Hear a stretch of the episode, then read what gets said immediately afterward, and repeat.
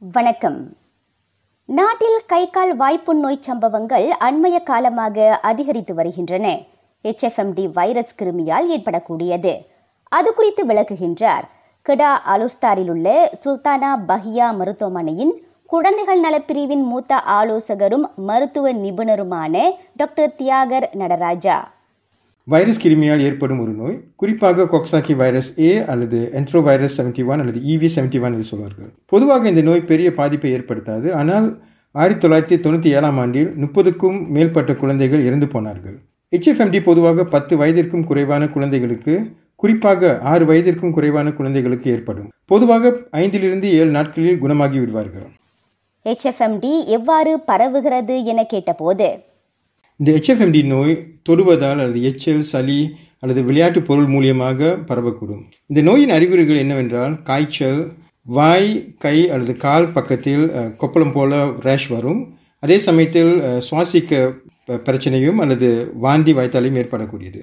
சில குழந்தைகளுக்கு அதுக்கும் மேற்பட்டு மூளை மற்றும் இருதய பாதிப்பு ஏற்படக்கூடும். இதைத்தான் என்கெஃபலைட்டிஸ் அல்லது மயோகார்டைட்டிஸ் என்று சொல்வார்கள். இதனிடையே ஹெச்எஃப்எம்டி பரவ பல காரணங்கள் இருக்கலாம் என அவர் தெரிவித்தார். இது எதனால் என்றால் குறிப்பாக சொல்ல முடியாது. அநேகமாக சமீபத்தில் எல்லா தஸ்கா தரிக்கா மீண்டும் திறக்கப்பட்டதினால் அந்த நோய் சுலபமாக பரவி இருக்கலாம். HFMD நோய் பொதுவாக பாலர் மற்றும் மழலையர் பள்ளிகளில்தான் அதிகம் பரவுகின்றது. அது குறித்து விளக்கிய டாக்டர் தியாகர் இது எதனால் என்றால் சில குழந்தைகளுக்கு எதிர்ப்பு சக்தி குறைவு அவர்களுக்கு இந்த நோயை பற்றி எதுவும் தெரியாது. தஸ்கா அல்லது தடிக்காவில் அவர்கள் மற்ற குழந்தைகளிடம் பழகுவது தொடுவது விளையாட்டுப் பொருட்களை பகிர்ந்து கொள்வது சகஜம். அதனால் ஒருவரிடமிருந்து மற்ற குழந்தைகளுக்கு ஹெச்எஃப்எம்டி சுலபமாக பரவும். அதனால் பெற்றோர்கள் குழந்தைகளுக்கு கை கழுவும் பழக்கத்தை சொல்லிக் கொடுக்க வேண்டும். தஸ்கா அல்லது தடிக்கா பணியாளர்கள் இடத்தை குறிப்பாக விளையாட்டுப் பொருட்களை அடிக்கடி சுத்தம் செய்ய வேண்டும்.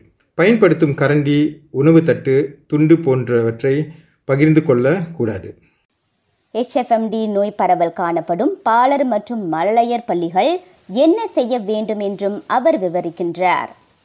சம்பந்தப்பட்ட தடிக்கா தஸ்கா பத்து நாட்களுக்கு மூடப்பட வேண்டும். அந்த இடங்களை குறிப்பிட்ட மருந்துகளை அல்லது டிஸ்இன்ஃபெக்டன் பயன்படுத்தி சுத்தப்படுத்த வேண்டும். மற்ற தஸ்கா தடிக்கா முன்னெச்சரிக்கையாக அங்கே வரும் குழந்தைகளுக்கு ஸ்கிரீன் செய்து அவர்களுக்கு இந்த நோய் அறிகுறி இருந்தால் உடனடியாக சுகாதார அதிகாரிகளுக்கு தெரிவிக்க வேண்டும்.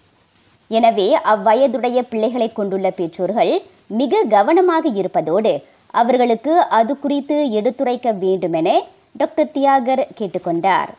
வணக்கம்.